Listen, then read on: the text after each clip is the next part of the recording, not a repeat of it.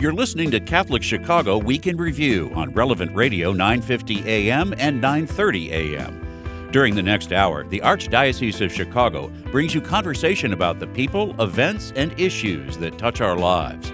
Welcome to Catholic Chicago Week in Review. Good morning. I'm Michael May of the Archdiocese of Chicago's Radio TV office. I'm very happy to be with you today. Every Saturday, we bring you highlights of our local Catholic radio programs that can be heard Monday through Friday from 8 to 9 in the morning on WNDZ 750 AM. Our broadcast week began with Bob Gilligan, Director of the Catholic Conference of Illinois, talking with Danielle Brown with USCCB. They talked about the relevance of the 2018 pastoral letter on racism, Open Wide Our Hearts, the enduring call to love.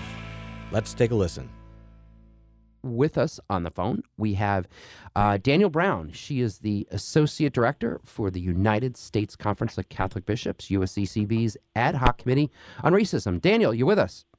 I am. It's nice to hear your voice this morning. Hope you're doing well. Yeah, thank you. It's been a whole, what, three days? Two days.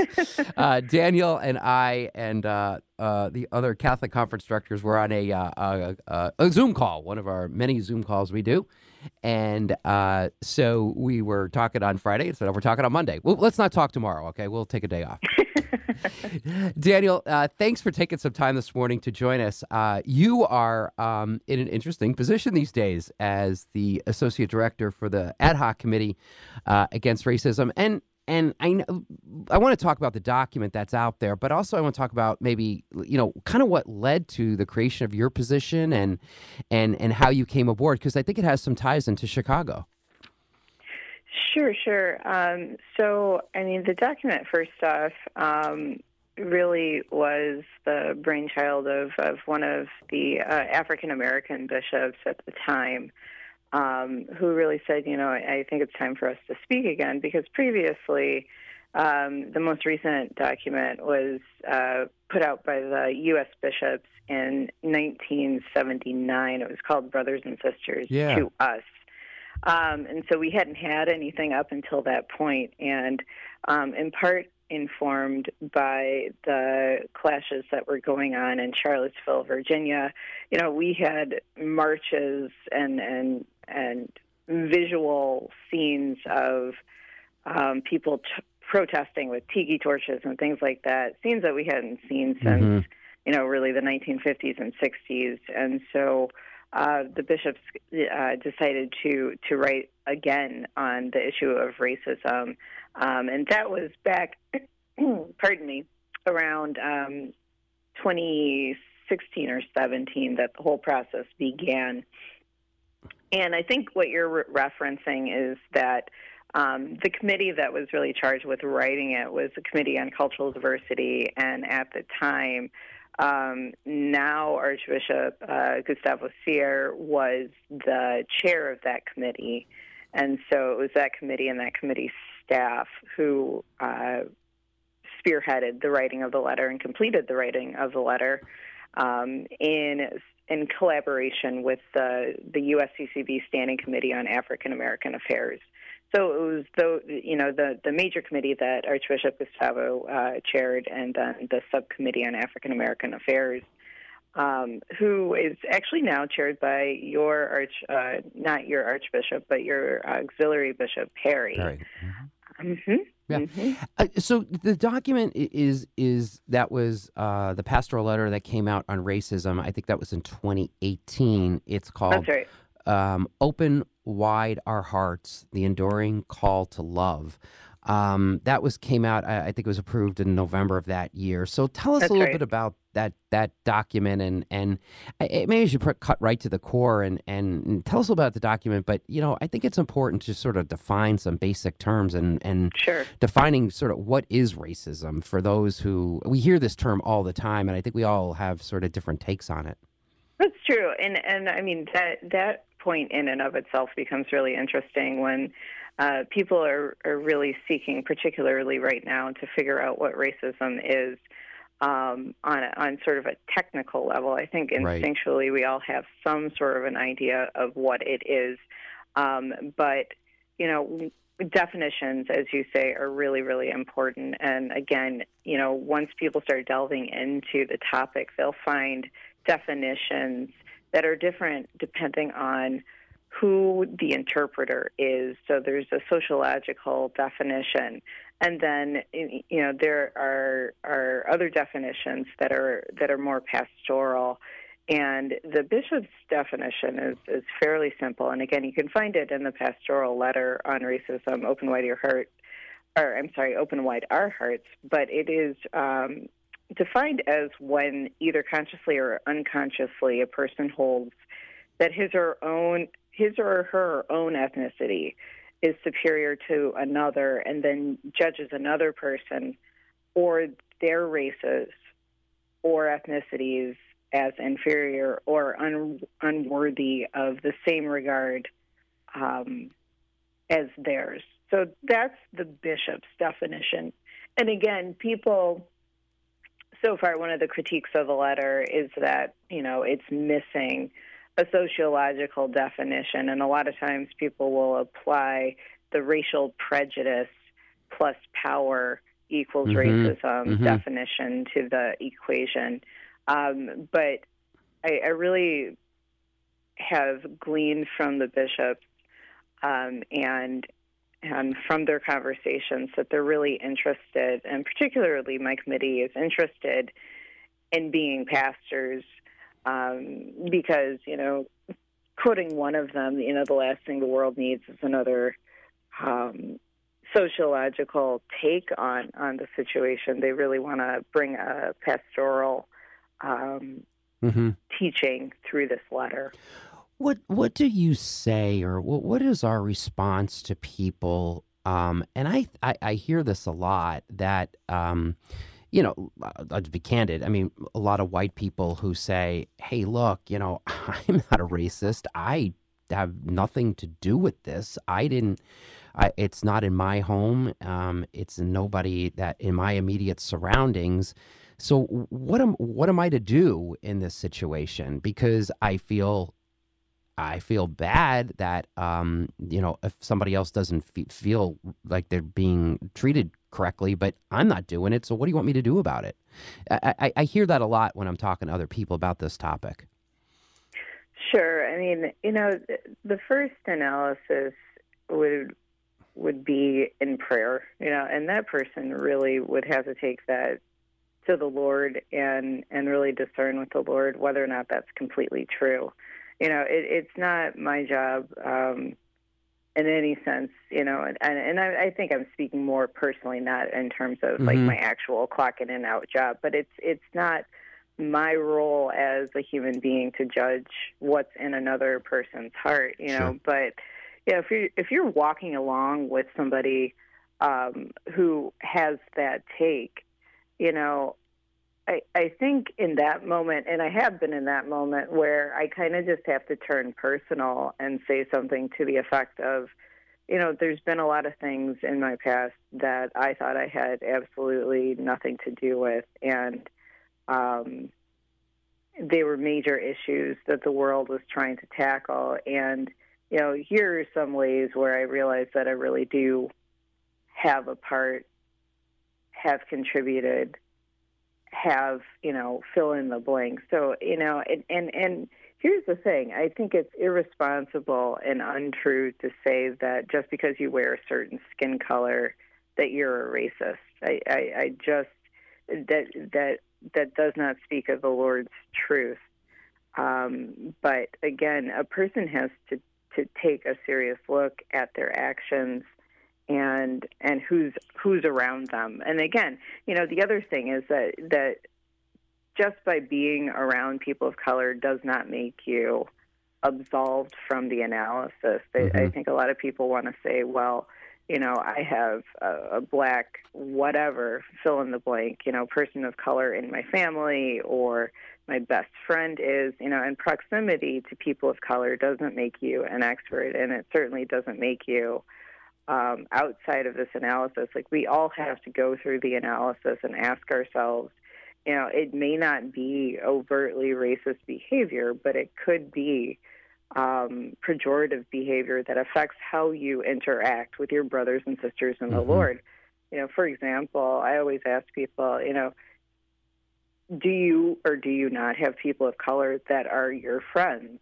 They're like, oh yeah, yeah, yeah, you know, this person at work, or you know, if they're a little bit younger, like, yeah, my high school friends, or you know, I got these buddies from college, and I said, and and I usually say, which I'm not talking about any particular mm-hmm. conversation, but I usually say, these people can be defined as friends if you can call them right now and it wouldn't be awkward. You know and so and, and, and it usually takes people back because it takes people aback sure. i should say because you know they think to themselves you know you're right like these aren't close relations um, and why, you know. And so, you know, the badge of honor is not just having a person of color that you can call your friend, but it is an access point into understanding the experience, and and that's a first step you know, and I've I've also, you know, on that end, um, had interesting conversations with uh, one in particular bishop who asked people in his diocese to just have a conversation with a person of color that you normally wouldn't talk to, mm-hmm. and it was very interesting. There was a story about a guy who just started talking to his FedEx delivery person and how transformational that conversation yeah. was. Yeah. You know, and so I, I think that in a lot of situations, if you ask people of color what their experiences are day to day, you know, there's a lot of invisibility being experienced by people of color. And even that, you know, you may not be overtly doing anything to anybody. To be aware of not, it. Right. Yeah, and if you're not looking people in the eye and, and you know, you're you don't know people's names who you pass on the street every single day um, you got to ask yourself, you know, why am I not engaging in this particular population's um, gifts, experiences, existence on the planet? We only have about a minute or so left, and this is a fascinating sure. topic. And I was I knew this was going to happen. that sure. you can just kind of you could talk about this for a long time. There's a lot here. Um, I want to mention too for people um, how to access uh, the document, and and there is a yeah. study guide, and I think that might be helpful. Talk a little bit about how to access and a little bit about the study guide. Sure, it's very very simple. You go to usccb.org slash racism and we've got our page loaded up with all sorts of resources. Uh, on the top of the page, you'll find the most recent statement by uh, the Anti Racism Committee and several other bishops. And then, in terms of the study guide, it's a very robust guide for Catholics to figure out how to interact with these issues through a mm-hmm. Catholic lens. You'll find all sorts of definitions and interpretations from all sorts of people who don't have a Judeo Catholic lens. And it's very, very important that the people of God have that. And the study guide walks you slowly through how to um, make the lessons of the study guide your own Danielle, thanks so much for taking some time this morning. I I, I knew this was going to happen. We could have we can we we uh, uh, to say we scratched the the surface is probably an exaggeration. Absolutely. So perhaps we'll uh, do this again sometime. Thank you for your work and um, www.usccb.org/racism is how you access the document. Okay. Danielle, thanks so much. Later in the same program, Bob had a conversation about the reopening of our churches for public mass with the Vicar General of the Archdiocese of Chicago, Bishop Ron Hicks. Here is a highlight of that discussion. Bishop Hicks, you with us? Yes, good morning, Bob. Hey. Good morning, everyone. Good morning. Good morning. Good to talk to you. Um, so I, I, was thinking, like, I bet you never in a million years did you think when you were going to seminary and becoming a priest, did you think you would be in charge of or uh, have a key role in uh, reopening churches, huh? No, you know, I've, I've learned to believe in God's providence even more. You yeah. never know what life is going to uh, give, yeah. and uh, who'd have thunk? Our, our responsibility is to respond. Exactly, exactly. So, um, we're tell us a little bit about where we are in the planning process because I do get questions about it. I think it does sort of depend on your individual parish. But in the archdiocese in general, um, the plan is underway, and and and churches are either open or will be reopened pretty soon. Correct. We put together a very robust uh, plan to reopen our parishes that uh, made sure when they do get reopened that people have access to public worship and to the sacraments, which they should have, and it's um, and we're excited about that. So we're we're happy that it's going towards the reopening, and at the same time, the the plans include every measure that we can think of so that uh, people remain safe and uh, and that we're looking for ways that we're we're staying healthy, that we're not spreading the virus. So it's uh, the the plan on a very basic level is saying that uh, each parish should have a, a pastor and, and a team of people who participate in some training first. So there's some training of saying how do you reopen our churches safely for everyone, and uh, that training included. Um, uh, a webinar that they needed to participate in, mm-hmm. and then forming a team and getting teams of of greeters and cleaners and people who are going to be organized at the parish level to make sure that things like uh, social distancing and and sanitizing afterwards are going through, and some guidelines also. So that was the training. And once parishes went through training, um, they get their teams together and they put together their own plan based on our guidelines for their parish those plans are submitted to a, a group of us here at the Archdiocese for this um, kind of a task force looking at all the issues around COVID 19. It's presented to us, and then we then certify the the parishes for reopening, saying, "Yeah, you, you look like you've got your plan together. You look like you're following the guidelines, and you're you're ready to go." The further certification has uh, a couple of phases, though. Um, so you, you, could be certified first for phase one, which is uh, it's a very small and slow opening first. Phase one says that you can have up to 10 people for a funeral, for a wedding, for reconciliation. Um, and then it's uh, it goes it goes to phase 1A, which is then a reopening for private prayer and devotion like um, Eucharistic adoration, rosary, etc. So phase one, 1A. And then after they've demonstrated that they've done at least uh, three of those, that they've had a, a small funeral or mm-hmm. a small baptism or a small wedding, and they've done three of those, or small reopening for private prayer, they can then apply for phase two, which is the reopening for for mass, for weekend masses, Sunday masses, and then daily masses also. And um, for those masses, that they um, they can use a, a kind of a per capita seating, that it's not limited to just ten people, but say you can go up to between 15 and 20 percent. So if your if your church fits a thousand people, mm-hmm. you you can, you might have up to 150 people, 200 people at one particular service, following all the guidelines. So that would be phase two. Bob, I'd just like to share some numbers with you. Please. Um, with what does that look like? As of Friday, here in the Archdiocese of Chicago, with our you know 300 and some parishes, 277 of them have been certified for phase one.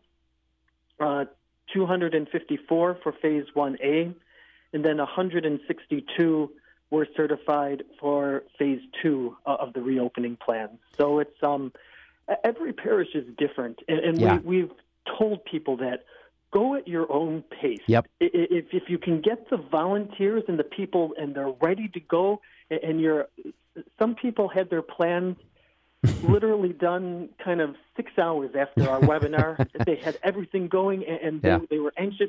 And they're doing great. Yeah. And others, it takes a little bit more time to, to convince people and to say this is something we should be doing. So people are going at their own pace and we're helping them along the way.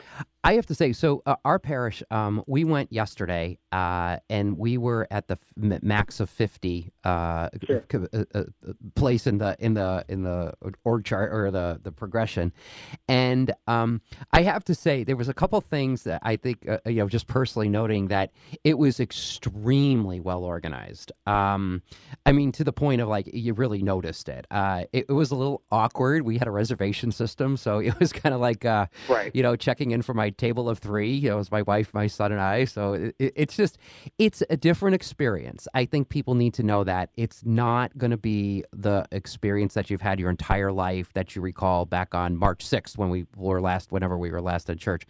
It is different. Um, but, right. you know, I, I, guess, you know, my neighbor, we were talking about it yesterday and they said, how did it go? And I said, well, A, it, I think the thing impression was me is extremely well organized. It is clear that um, it, it, there's an abundance of caution uh, right. in in everything we do. For example, before uh, before receiving Eucharist, before communion, they went and sprayed our hands a second time. You know, we got sprayed when we walked in. We got sprayed a second time. My hands have never been so clean. Um, and uh, you know it's just a different experience you know it enables you to receive the eucharist. So uh, we're ahead of the game. Um, but and, the windows were open there was clear ventilation you know it was just a, a very uh, different experience. I think it's going to take a little getting used to and i, I think w- now next week we'll go up back up to the the percentage capacity so we'll have a lot more people there and that will feel different and i think that will be better. Um, the no singing, yeah, you know, it's a little awkward, but I think you get used to it. So it's it's I think people just need to know it's it's not going to be the same thing you're used to. But on the other hand, um, I, I, think it's a step in the right direction because I'll just speak personally. Um, watching it on TV or on the laptop is I think I've I think we've maxed on that. Um, but for some people, I think they're going to have to keep doing that for a little while longer. So it was an interesting experience. I'll say that. No, no, that's right. And you're pointing to, you know, every parish has to do it to their own pace, but we do want people. We're we're using an abundance of caution, yes. but we want people to return to the Eucharist, and we want to provide that. So it's uh, we are not only being cautious with uh, the guidelines and all the protocols, but um, we also want to create environments that people feel safe returning. Yes, it was there, safe. There, yeah, there's some people who Yep. People just say, you know, I, am not going out of my house and, and I, I, can't go. But to, to return to the Eucharist, th- this is this is the heart of who we are as church, and um, and so providing these sort of things and saying we are taking it seriously and we're looking to the you know to the best of our ability yeah.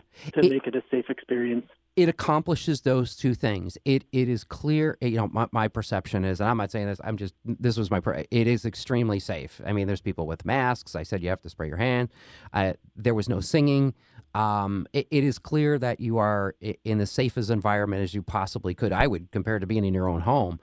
Um, probably more safe uh, than being at your home. Um, and then secondly, you know, we were able to receive the Eucharist. So I, you know, like I said, you know, said I think we're ahead of the game. Uh, and then you know that sense of community, it was there a little bit. You know, um, people did sort of, you know, they didn't mingle as long as they would after a normal mass, but it was good to see people again, and that you haven't seen in quite a while. So it was it was a positive experience, and it was shorter too. It was it was not probably as long as as a normal mass would be, but that's because of the singing and and it's just cognizant of what's going on around around you. Um, eh, you know, one of the things that I, we got two minutes left is that uh, I, I think it's probably important to keep keep in mind is uh, it was extremely well organized, signage and everything. But you know, this costs money to do this. This is an extra cost and burden on the parishes, right? That's that's correct. Yeah, that's right. Yeah, and I think you know I think it's a chance to keep this in mind that um, because we haven't been at, at, at masses frequently, to please you know continue giving. Um, through the ways through your parish. A lot of them have the Give Central program, or um, so any contributions that could be made to help offset some of those increasing costs and the costs that uh, have not been able to been collected would would deeply be appreciated. Um, any uh, uh, feedback you've been hearing briefly about it so far? Uh, I, are people satisfied? Do, do, do, you think, or what, what's the general perception you, know, you get? Here, here's the thing throughout throughout the whole uh, throughout this whole process, we, we receive constant feedback, and it's going to be a, a bit of a mix. Yep. For, for some people, it's it's we're going way too slow. For some people, way too fast. But but overall, parishes have been very cooperative in terms of following the guidelines, and they want to do the right thing. And the majority have just been grateful, saying, thank you for giving us a plan. Mm-hmm. Thank you for giving us something that we can follow and do this together and, and and be safe and now bring the sacraments and the Eucharist together. So overall, it's been it's not only been um, well received overall, but it's um, it's been a collaborative eff- effort also. It's um, it's been good working with the different the different personnel and the different authorities and uh, the different groups, and also working with the different bishops in, in the state of Illinois. I know Cardinal Cupich and other bishops uh, regularly on conference calls saying, How are we doing this? How are we doing things together? Each diocese is a bit different with some mm-hmm. of the guidelines based on the density of population and you know the diversity and you know each diocese is a bit different but there's there's just been a, a good sense of we want to do this we want to do it right and um, a good sense of collaboration. I think we are, and, and I think most people appreciate, like you said, there being a plan, and we're moving forward. That's clear. Uh, yeah. We've we've kind of come out of the the where we were, and now at least we're able to go back, and then you know, hopefully, God willing, as we move on, and we'll be able to expand that more and more, and pray that there's a vaccine or treatment and we can just go back to the way it used to be. That'd be nice. But uh, this is the situation we have to deal with, and we have to be safe. And I think we're doing that, and we're able to just receive the Eucharist. So we're, we're doing. We're at least we're on the right track. Amen. And let's move forward. It's uh, this this holy hunger that we all have yeah. for for the Lord. For just as celebrating Corpus Christi yesterday, and it's uh, it's it's a good thing it, to be back at the Eucharist and moving forward. I agree. It is good. Bishop Hicks, thanks for your work on this. I know, like I said, uh, not one of the things that, that you probably uh, thought you would be doing, but like you said, yeah, who knows? A job description as as as provided, right? Who who knows what it's going to be next? That, that's right. All we do is uh, we surrender and we trust. Exactly. We forward with the Lord. Yeah. thanks right. for your great work on this, and thanks for the developing a plan and, and all the good work you've done with this. Thanks so much. Uh, God bless you and God bless all. Our thanks to Bob and Bishop Hicks for that timely information as we all look forward to returning to our churches and participating in the Eucharist. Stick around. After a short break, we will hear from the wonderful people at Catholic Charities. Back in a moment. How do you transform an important annual fundraising event during a pandemic? The Lake County Women's Board of Catholic Charities has just the answer.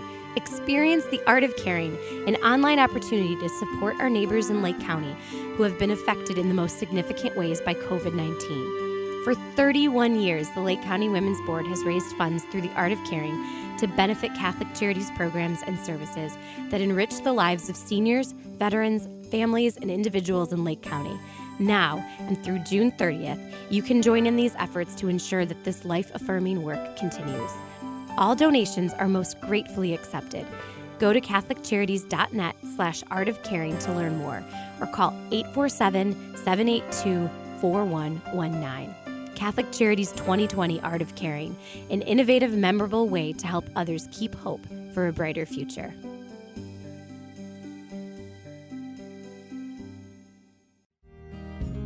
Henry Ford once said, A business that makes nothing but money is a poor business.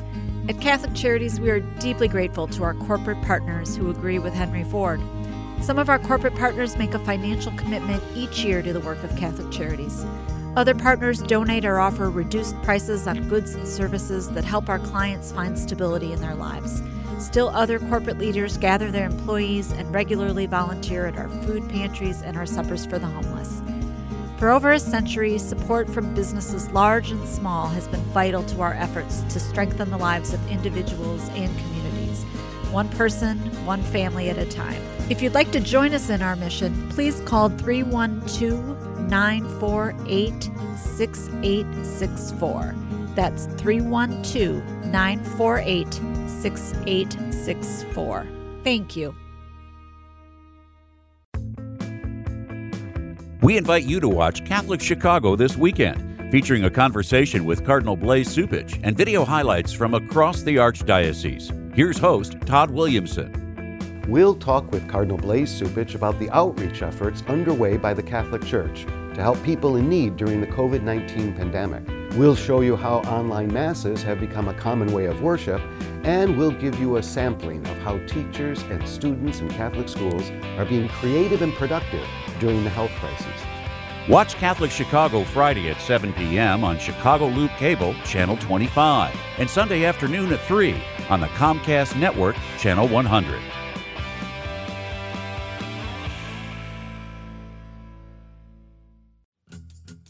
Catholic Charities has had the privilege of helping people in need in Cook and Lake County for more than 100 years.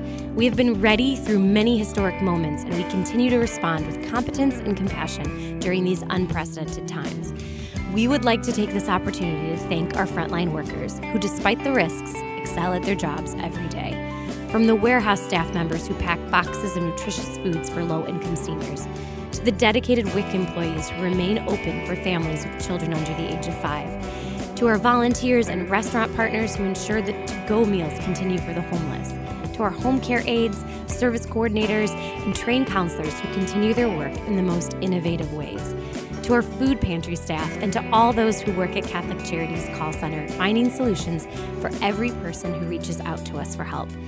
Charity is at the heart of all you do, and we salute you.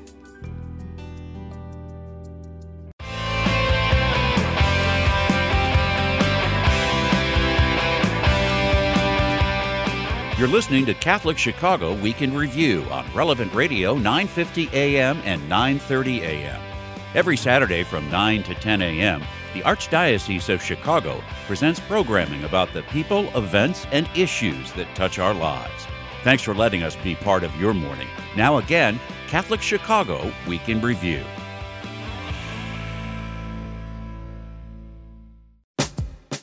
Welcome back to Catholic Chicago Week in Review. This week on The Voice of Charity, host Marie Jochum and guest host Philip Buta welcomed Sean Garrett, President and Chief Executive Officer for the United Way of Metropolitan Chicago, and Helene Gayle, President and Chief Executive Officer for the Chicago Community Trust, to discuss the collaboration in addressing racial disparities and ensuring that individuals and communities continue to have their basic needs met. Let's take a listen.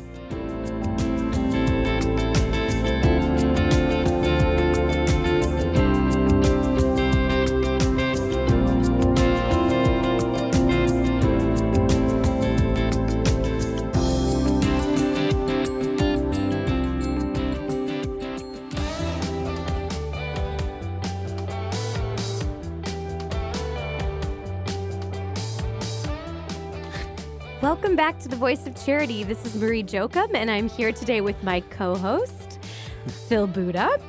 Um, we're talking with um, Sean Garrett, the president and CEO of United Way of Metro Chicago, and Dr. Gayle, president and CEO of the Chicago Community Trust.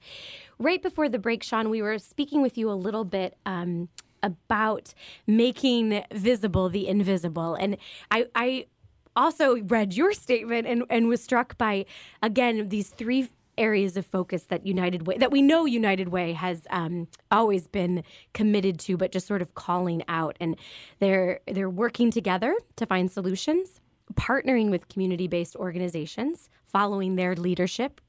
Um, and then advocating for reforms. And so I think this leads great into our conversation today on on how we do this together as partners. I agree. Uh, you know, Catholic Charities has such a tremendous history with both of these wonderful partners over the decades, um, and we are have been immensely grace, grateful uh, to have received two generous grants recently from the Chicago Community COVID nineteen Response Fund um, that we've been using primarily for addressing food insecurity, uh, financial assistance to cl- uh, some of the people that we serve. We're hoping that you both can tell us today a little bit about how the fund came together so quickly. Who called who and why join forces? Yeah, I, I can get, do a quick start there. I mean, we, in many ways, I think uh, Helene and I uh, came together at the same time. Um, we both had saw, were seeing what was happening around the country, specifically in Seattle. Um, and, you know, you saw in Seattle where the virus, um, you know, had hit earlier than it did here um, the, the local government, along with the United Way and the local community foundation, had come together. Um, and what that would do was provide a central way for um, individuals, foundations, and companies to, to give, um, but also would provide a central way for nonprofits to access these resources. Um, and so, you know, we traded emails, uh, I think it was a Wednesday or Thursday, um, connected with the mayor's office. Everyone said, hey, let's, let's go do this. And over what was the course of a very busy weekend, um, we were able to really stand up the fund, and we launched it on a Monday with nearly eight million dollars already in. And this was a testament to the commitment and the opportunity that people saw to to respond and respond quickly. Um, and the fund quickly grew from there. Um, it was $12 million after the first week, and um, as of this morning, was over $33 million. And so Um, it's really grown quickly, um, but it was, I think, just a recognition from so many in our community that there there was going to be a need, there was going to be economic hardship, and we had an infrastructure to support it, but we had to do it together. Um, and very grateful that everyone said, "Now is the time, and let's go do it together." I, I, I love that, and I think you know that that speaks to both the leadership on both of your parts, and also this idea that um, together we really can do more. I know we we have seen that um, really even from a very baseline level of of um, our community, local community partners coming together, whether that's a local grocery store or whether that's a volunteer who's going to um, help us fund a lunch, or you know, so many people have wanted to come together and and to do something. And i think this gives such a such a beautiful way to do that. Dr Gayle from from your perspective that those few days leading up to sort of this launch what what were they like for you and your team? Uh, they were constant around the clock. Um, yeah um, very rapid response times but it, you know, as as Sean said, it really did come together um, in an amazingly wonderful way. And you know, I think that the complementarity of our two organizations really came into play. We both bring different assets to the table, but we have teams um, who really understand no community and really have come together and functioned as a single team you know, really um, getting their shared expertise, their shared experience together so that we could make good decisions around where these dollars uh, were going to and do that in a very rapid times because, you know, we really wanted to make sure dollars flowed, got to the communities uh, most hard hit, and did that in a way that, as Sean said earlier, really supported communities um, in their their own efforts to really be able to make a difference. So um, it has been an incredibly gratifying experience. And I would say, although you know United Way and Chicago Community Trust are leading in this, you know we have been joined by our other uh, partners in philanthropy, individuals, uh, uh, corporations, et cetera.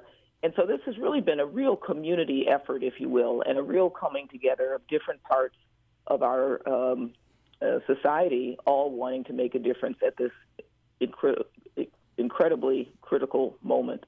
What, when you were first looking to fund, what were you looking to fund initially? Um, and what are you hearing from organizations about the needs they're seeing?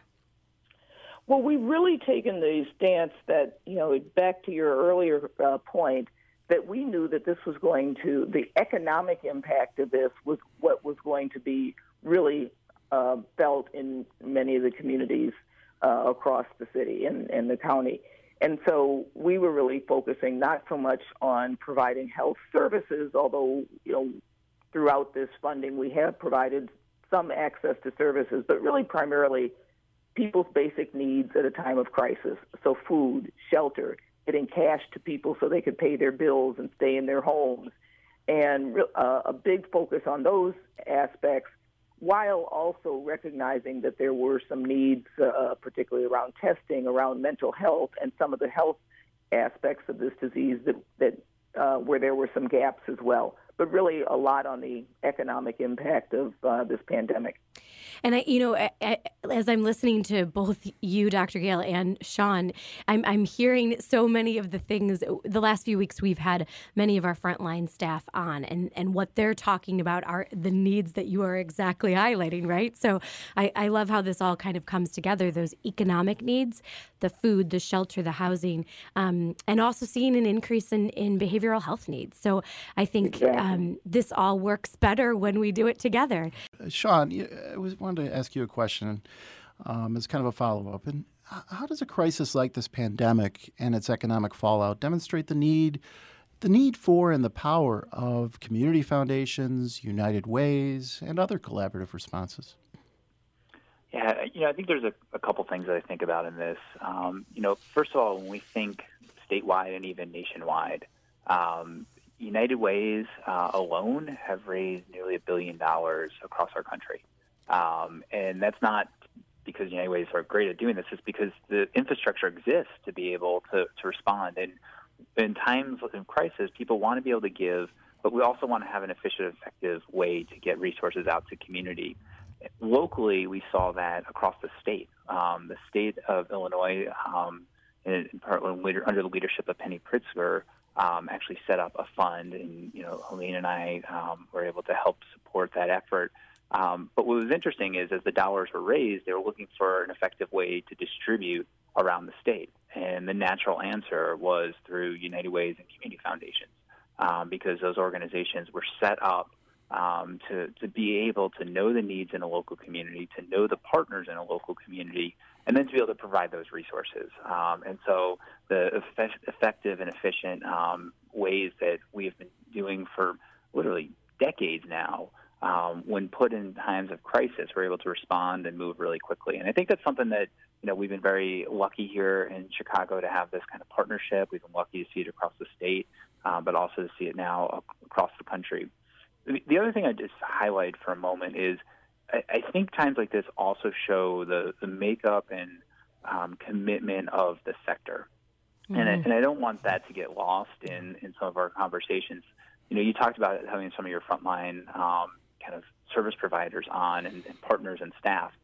You know, those folks are going in every single day at risk to themselves, and yet they're doing it because they're called to the mission. They want to be there to support their friends, families, and neighbors.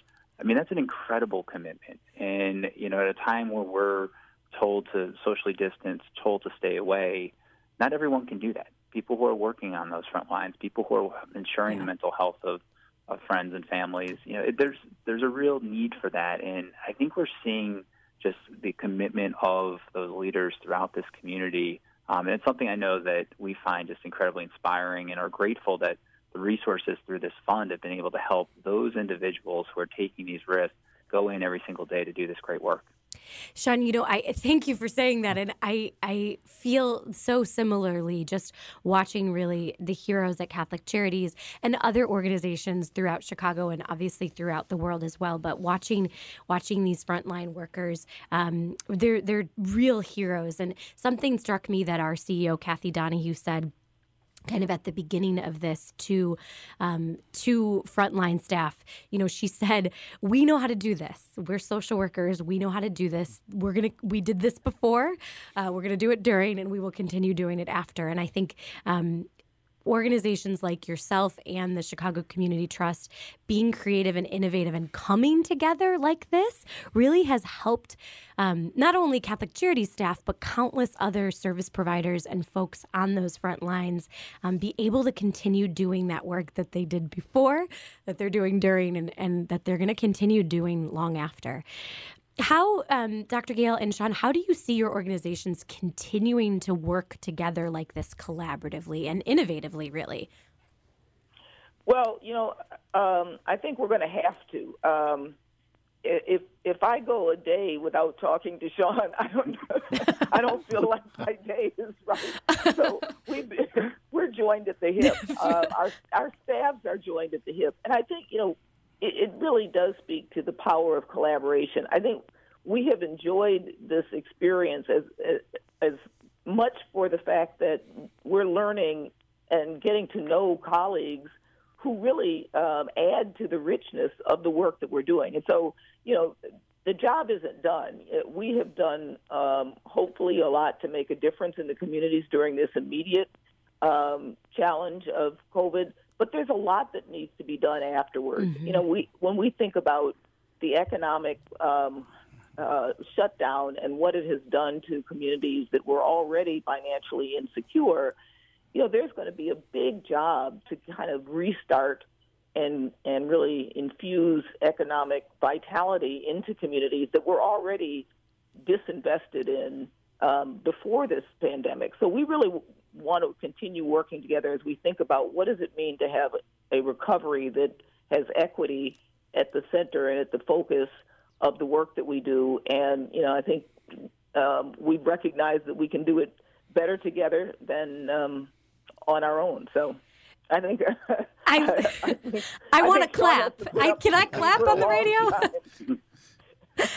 you know, thank you. I, thank you for your leadership and your your vision for for both of you. I think, you know, Catholic Charities a hundred years ago was founded um, at the. There was another pandemic, right? The Spanish flu was was happening, and and what that was was a group of people coming together. And again, as Phil shared with me in the beginning, we were doing this together with both of you. Um, not us all together, but our organizations were doing this together um, from the beginning, and we look forward to continuing to learn from you and to walk alongside you in this. Yeah, Dr. Gayle and Sean, we can't thank you enough for the support you've given Catholic Charities over the years, and particularly during this extraordinary time of need. Uh, it makes such a difference in the number of people we can help. So we're so very grateful for that that support.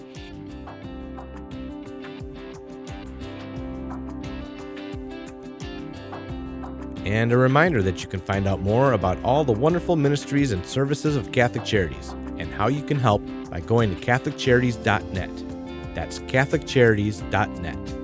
Our final segment today comes from the program produced by the Office of Evangelization and Missionary Discipleship called On the Way. Host Beth White led a conversation with the Director of Human Dignity and Solidarity, Ryan Lentz. Here's a highlight. we do a phone call. Um, it's not going to be every three weeks, but during the um, the height of the pandemic, it was every week. It's called Tuesdays Together, and it's an archdiocesan wide um, sort of meeting. Right? It's a mm-hmm. online meeting, and so um, Ryan was featured last week on Tuesdays Together to talk about uh, the Catholic response um, to the racial injustice that we're seeing right now. So um, I thought it'd be great for him to be on and talk a little bit about it and then talk about the resources from his office, Human Dignity and Solidarity. So. Ryan, so can you tell us a little bit about what you guys have been up to in these last couple weeks to respond to this? Yeah, well, I think part of it is just making folks aware of some great resources that um, that are out there. Um, one that I would start with right away is um, uh, less than two years ago, the U.S. Catholic bishops issued a new pastoral letter on racism called "Open Wide Our Hearts." It had been about 40 years since um, the, the, the collective body of the U.S. bishops had had issued a letter on uh, racism. The previous one being called "Brothers and Sisters to Us," that I believe um, was published in 1979. So it had, it had been a long time since the the the, the whole body of bishops had, had weighed in on, on racism in a major letter. And this came out, and it talked a lot about um, many of the kind of current issues that um, have been um, embroiling our country, um, you know, in the last few years. Um, you know, as Black Lives Matter has has kind of come to the fore and, and other issues, and um, and so the the letter itself uh, is available um, at usccb.org/racism. But what they also did is they developed a lot of really helpful resources for parishes and schools to use, and so there are educational resources from young kids all the way to adult uh, age level um, you know, lesson plans and, and reflection guides and things like that. Um, the the ad hoc committee on racism that really took the lead on on developing this letter um, has also issued some new statements and um, videos and other resources, um, even within the last couple of weeks. So, if you go to usccb.org slash racism, you'll find all of those uh, resources there. Um, there's also just some amazing books out there. Um, one that I recommend to, to folks who are Catholic is uh, Racial Justice in the Catholic Church. It was written about 10 years ago by um, by Father Bryan Massingale, who um, folks may know. He was at the uh, or at uh, Marquette for a number of years. He's at Fordham University now. Um, but he did an amazing uh, job of just really kind of um, looking at the history of, of Catholic Church documents um, on racism and and really just looking at the reality of the Catholic Church, and and a lot of it is is really lamenting, um, you know, the the racial injustice that has been uh, present even within our church over the many years, um, but also providing some really creative ways to look at how we can move forward and really embracing uh, our tradition, using things like our sacraments and other forms of prayer and, and action that can help us to move forward. Um, so those are two um, with a specifically Catholic lens that I would recommend right off the bat for for individuals or groups that are, are wanting to kind of go deeper um, into their learning and into their reflection about where the Catholic Church is. So what's interesting is the open wide our hearts. I um I recently read that since all of this has been happening, just to get a perspective um, from the Catholic Church, and it deals with African Americans. It also deals with um, Native Americans and Hispanics, and really um, the root of sin of racism and how we um, how we may not think that we're individually racist, um, but the systems in place uh, persistently um, show that there's a, um, a sort of a dominant race over the other races. Um, what is some of the work that? Um, so, have you like in terms of this document? What struck you in this document?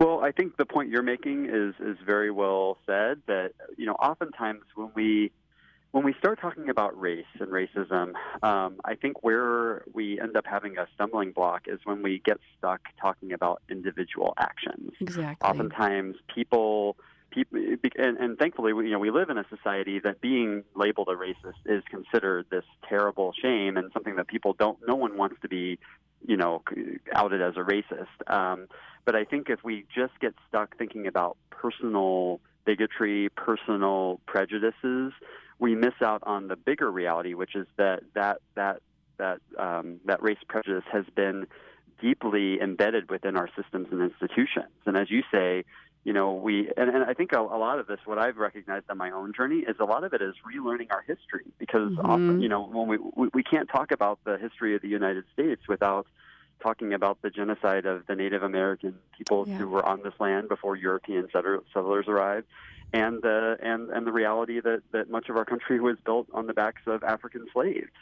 So you know we we that, that that's so central to the, the the telling of the story of our nation, um, and we don't always fully acknowledge that you know that's a that's a, that's the, legacy of that still is with us today, and so um, you know when we think about how our educational system is formed, when we think about um, representation within government, when we think about the the, ju- the judicial system and the justice system, when we think about um, how housing has played out over the years, um, racism is, is deeply embedded within these these different systems and institutions. And and while we've made progress in many ways over the years, you know, certainly we can look at the progress made in the 1960s, for example, um, in, in the civil rights era.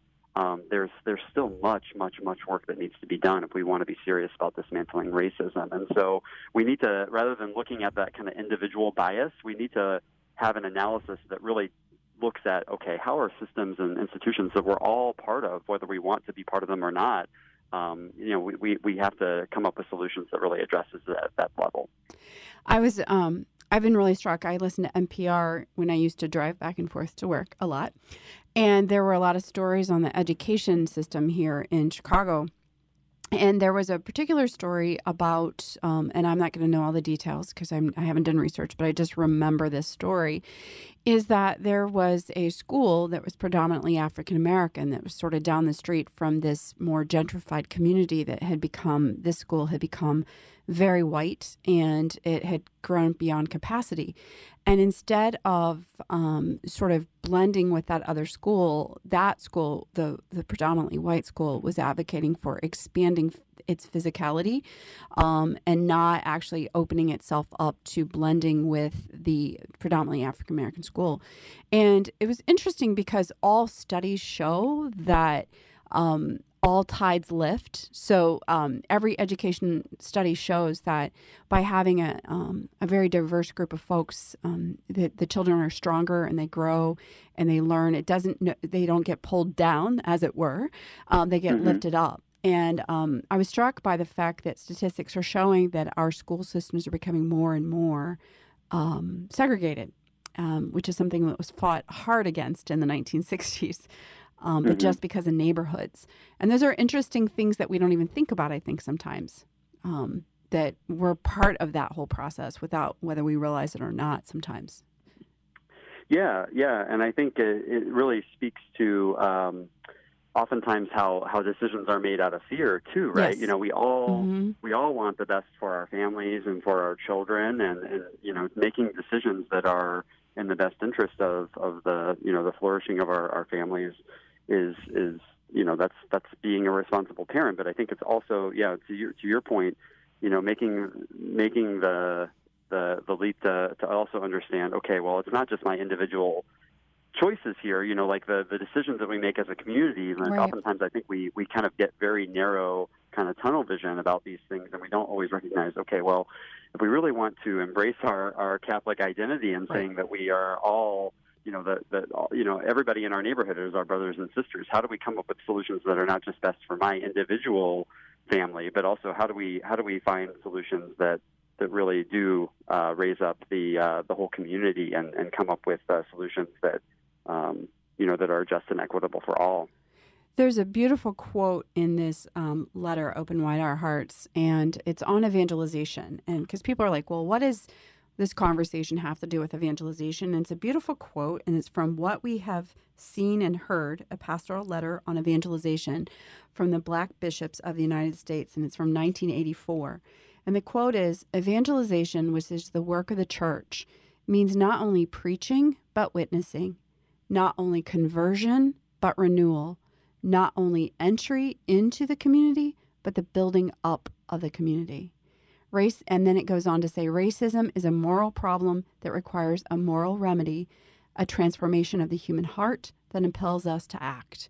And I thought that was incredibly beautiful that uh, you know, it isn't this moment in time is an opportunity for us to individually sort of reflect on our own biases or our own sort of understanding of things and maybe we aren't biased but how do the systems in which we participate in um, and that's about renewal, right? And mm-hmm. that's about us being witnesses to Jesus Christ that we're all brothers and sisters from the same God. And um, and it's about building up our communities. Um, so, what are some ways that people can act in this time, Ryan?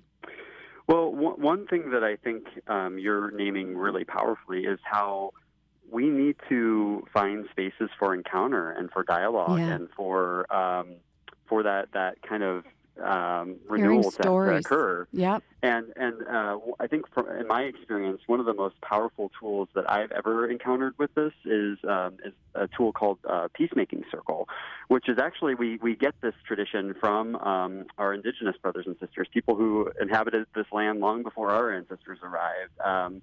You know, using talking circles to resolve conflict, to um, discern big decisions, to um, mark, you know, passage of of, this, of seasons and, and, special occasions. And so, um, we're very blessed in Chicago to have a number of um, great locations like the Precious Blood Ministry of Reconciliation and other places that are really embracing restorative justice and using peacemaking circles as a tool to um, to just break open spaces for for telling stories and creating safe and sacred spaces together that um, can kind of create a better quality of space together that often I don't feel like always happens because we, we are in such a fast moving world and we don't always have the opportunity to, to be in spaces where we really can honor one another's stories and recognize that everybody does have a story to tell. And uh, and so one of the things we're actually going to be doing with our office is um, is offering a series of virtual peace circles. We're still obviously in a in a tough moment where we can't all congregate in large groups together. Um, but but it's amazing to me, even in a virtual space using Zoom or Microsoft Teams or what have you, how it's still very possible to, to be able to kind of embrace the the principles of, of listening and respect and confidentiality and and and being able to to really reflect on, on big questions that can allow us to use our stories to, um, to connect on a deeper level. And I think that what I found is that these are uh, using circles oftentimes we, we come up with much better solutions because if we just jump to, okay, what's the problem? What's the solution?